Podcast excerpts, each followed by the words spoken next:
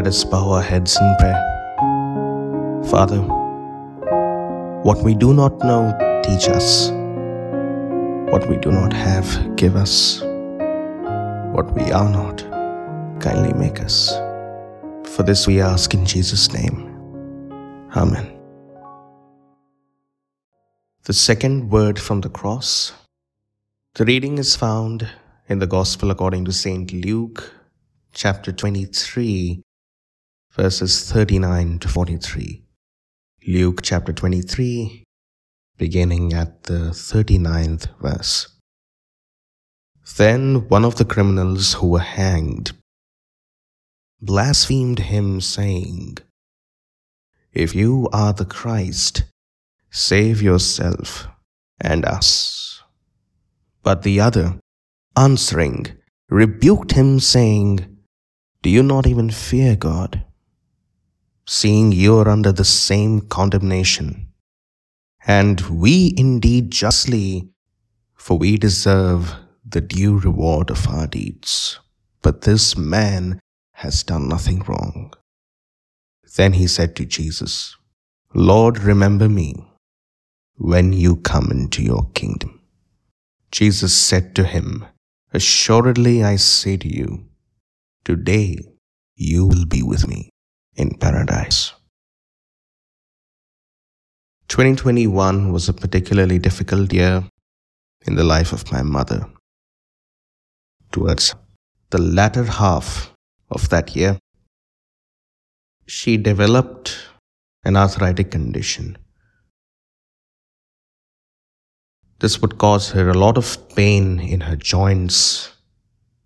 The pain could best be described as excruciating. But even more excruciating was the sight of her agony. There were times when, with every step that she'd take, she'd drop a tear or two. I bet anyone in that kind of a situation would naturally question God as to why he would let them suffer so miserably. And that is the point where I believe most of us get it completely wrong. Because the question somewhere down the line assumes that our sins, our sinful estate, is not all that grievous to merit such a hard treatment from the hand of God.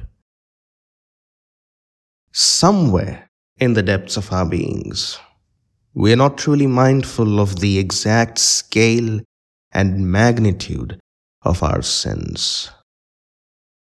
Just like King Uzzah in 2 Samuel chapter 6. Why I'm citing his example is because Uzzah was a man with real good intentions. He had decided to move the Ark of the Covenant to Jerusalem, so he loaded it on top of a bullock cart as opposed to carrying it on the shoulders, which was what the commandment was for carrying the ark. So he put it on a bullock cart thinking that that would make things easy, but the cart stumbles along the way. And as a result, it topples the Ark of the Covenant and it's just about to fall into a miry pit when Uzzah, in a state of sheer desperation to save that ark from desecrating itself, catches hold of it with his bare hands. What do you think God did in that moment? God killed him because he committed cosmic treason by catching hold of the Ark of the Covenant. You were not supposed to touch the Ark of the Covenant. It was that holy, and you were that unholy. Today we form so many excuses around our sins. We tend to think that our sins are trivial. Our deceitful hearts trick us into thinking that our disobedience is trivial. Sin only seems trivial when God's holiness seems trite.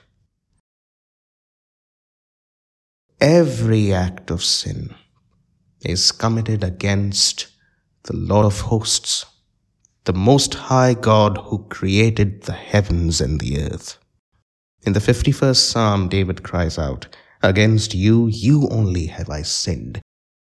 And that completely changes the scope and magnitude of our sins. You know, that's why the apostle keeps exhorting us to make our calling and our election sure in 2 Peter 1:10 to work out the salvation that God is actively working in us.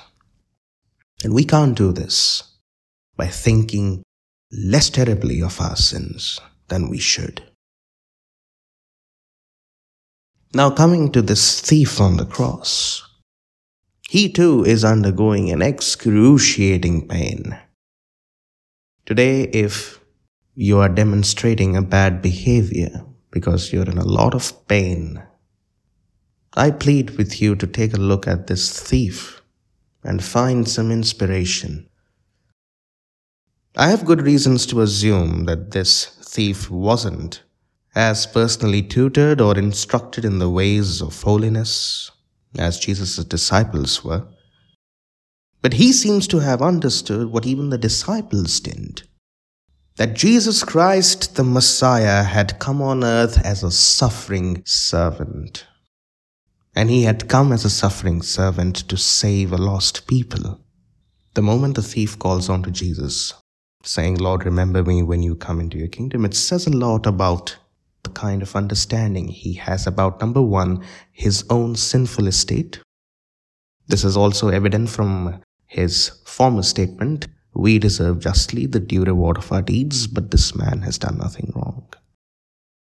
Number two, of the messianic ministry of Jesus, that the Messiah was supposed to come and suffer and die for the sake of his redeemed. And this is what the disciples could never come to believe that Jesus Christ was supposed to die in order to bring about redemption. Despite all that the Lord had taught them for three long years, they were marked with such unbelief in their hearts that they couldn't come to terms with this simple and salient fact about the Lord's death. And number three, the lordship slash the deity of Jesus over all of creation. Lord. That means he hailed Jesus as Lord over all the earth. Remember me. I do not claim an entry to heaven. I have done nothing that can justify me. I don't even think that I have a place in heaven. So if you could just remember me, that will be enough. When you come into your kingdom, this is the Messiah, the Son of David. This is the Messiah. He's probably even making an eschatological statement. Who knows? You know, the thief had the heart of a true convert. I don't know how it was possible for the thief to have a heart like this apart from the sovereign grace of God itself. He never asks for any justice. Hmm? Think about that. Because when God metes out justice, it is a dreadful spectacle, as may be witnessed from the episode of Nadab and Abihu and Uzzah and Ananias and Sapphira. He understood that he has no case before God that can put him in a right standing with him. There will be many pounding their fists on the gates of heaven. And what case will they bring? Lord, didn't we do this in your name? Didn't we do that in your name? And Jesus will look at them and he will say, Depart from me, you workers of lawlessness. I never knew you.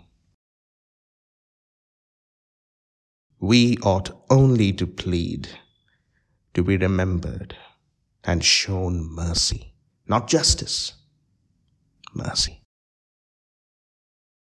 Because to be remembered by God is a Christian's biggest consolation. Whether in sickness or in good health, whether in richness or in poverty,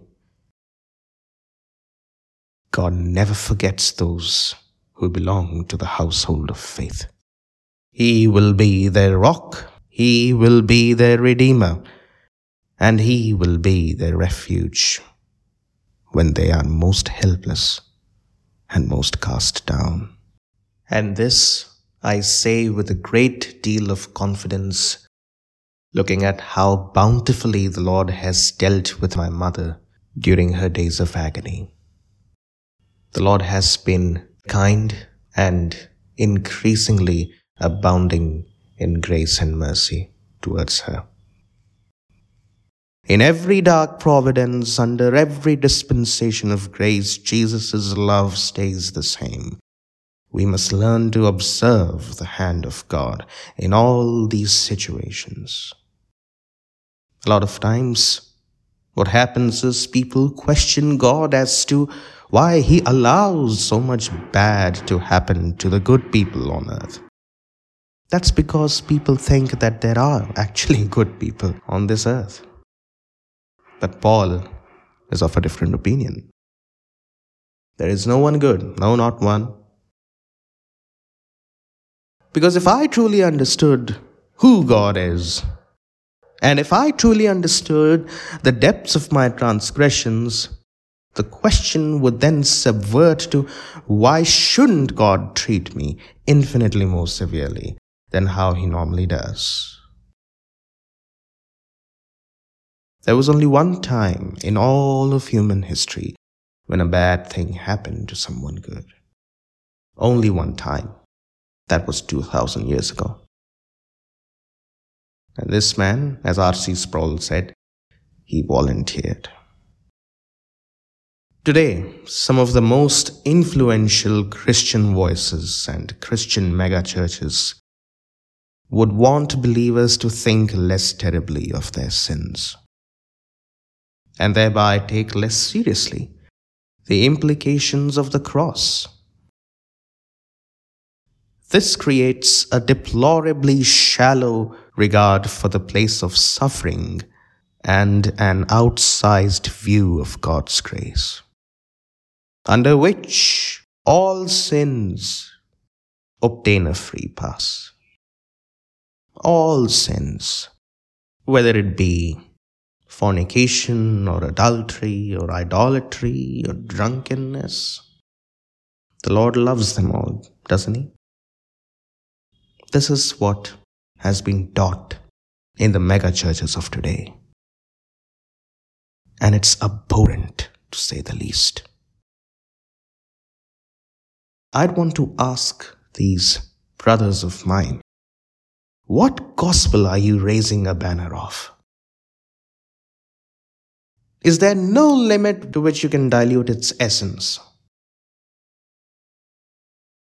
A couple of days back, I encountered an interesting book on apologetics. For those of you who do not know what apologetics is, it's simply a systematized way of making a defense of your faith. The title of this particular book read as follows How to Talk About Jesus Without Looking Like an Idiot. A panic free guide to having natural conversations about your faith. I'm pretty sure youngsters would flock together to get hold of one copy. The title is so captivating, after all. I sometimes wonder what Apostle Paul would have had to say to this. Whatever happened to preaching Christ crucified, even if it meant foolishness to the outside world? We are constantly tempted to add an intellectual credibility to the gospel. We want it to resonate with the sense and the sensibilities of the unregenerate and the unconverted. And so we have all these big, big arguments that appeal to the carnal way of thinking. in our own sweet ways, despite the best of our intentions, what we are doing is we are putting God to the test. The exact same way the other thief on the cross did when he said, If you are the Christ, save yourself. Save yourself from what? From embarrassment? Embarrassment coming from where? Feminism? Egalitarianism? Secularism? Liberalism? Our gospel presentation must be culturally relevant. It should conform to all of these isms and schisms. Doesn't it? Otherwise, it doesn't make any sense. Why bother to sound like an idiot when you can sound a lot smarter, a lot wiser than you actually are? My friends, my friends, the gospel stands to give an offense to the world. Do not attempt to save it from embarrassment. There is no way you can try saving the gospel from embarrassment without first compromising its integrity. By despising doctrine, you inevitably read into the text what it does not have to say. And this way, you let the train of your life run off the rails, making headway into a sea of confusion. You become so intoxicated and probably even find some virtue in going on learning things that are absolutely unprofitable, but will never ever come to a knowledge of truth, of biblically grounded convictions and affirmations. You may even succeed to a tremendous degree in advancing your church's growth, but slowly and surely you will be stifling the sheep of God's flock because your reliance is on something that doesn't make you look foolish as when preaching Christ crucified. Let's hear. Let's hear it from the Bible itself. Let's turn to 1 Corinthians chapter 1. Let's read from verses 18 to 30.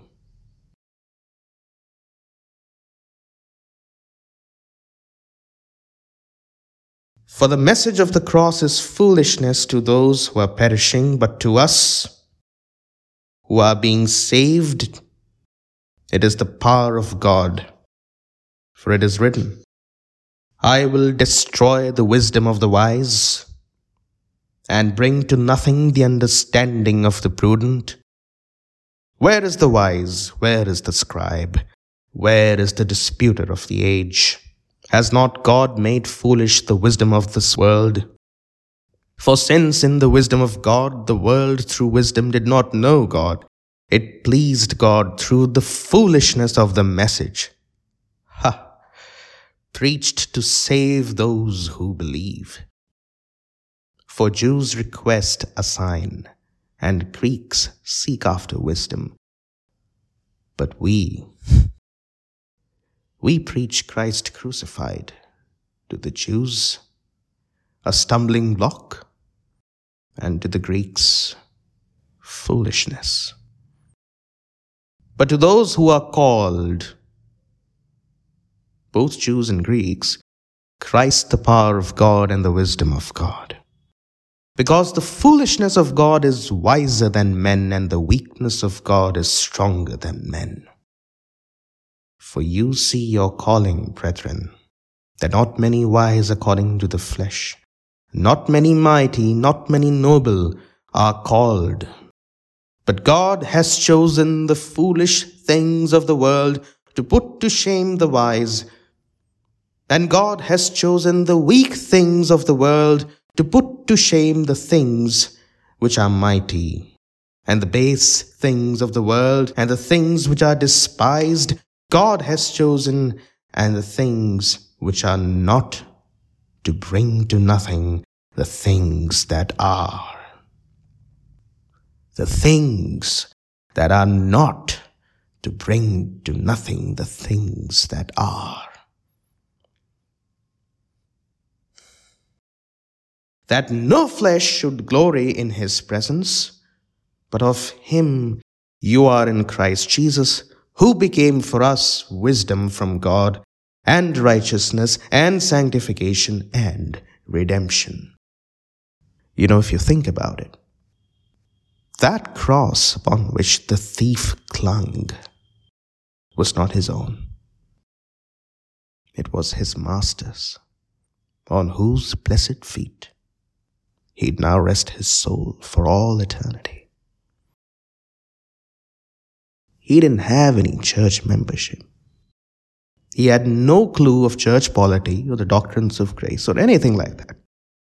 All he did was to count himself among the least of the least to be even remembered by the Lord of hosts. And the Lord accorded him saintship, and that which was equivalent to any prophet or any apostle. Come to think of it, it doesn't surprise me to know that the Lord equated greatness in God's kingdom with lowliness at heart in the chapter just preceding this one. Turn with me to Luke 22. Let's read verses 25 to 27. For who is greater, the one who is at the table or the one who serves? Is it not the one who is at the table? But I am among you as one who serves. The Son of God became the servant of God, just to redeem us, to quicken us, sanctify us, and call us home, when he shall also glorify us. Can there be any words to describe the wonder and majesty of his faithfulness unto us? I'm sure no length of sermon would be sufficient in doing this. I, I don't know what the thief would have felt when he beheld the abject beauty of the Lord. And then hearing the divine accolade coming straight out of his lips. Must we also not be in a similar awe, knowing that the same blessedness of everlasting life applies to each and every one of us who believes in his name? Our absolution is safeguarded our destiny is sealed, and our name is etched upon the pages of the book of life by the very blood of our Lord. Amen. He who was faithful to have begun this good work in us will also be faithful to take it to fruition. And this I know, for I know whom I believed, and I know that he is able to keep that which I have committed unto him against that day. 2 Timothy 1:12 And so through all the length of days thy goodness faileth never. Good shepherd, may I sing thy praise within thy house forever. Amen.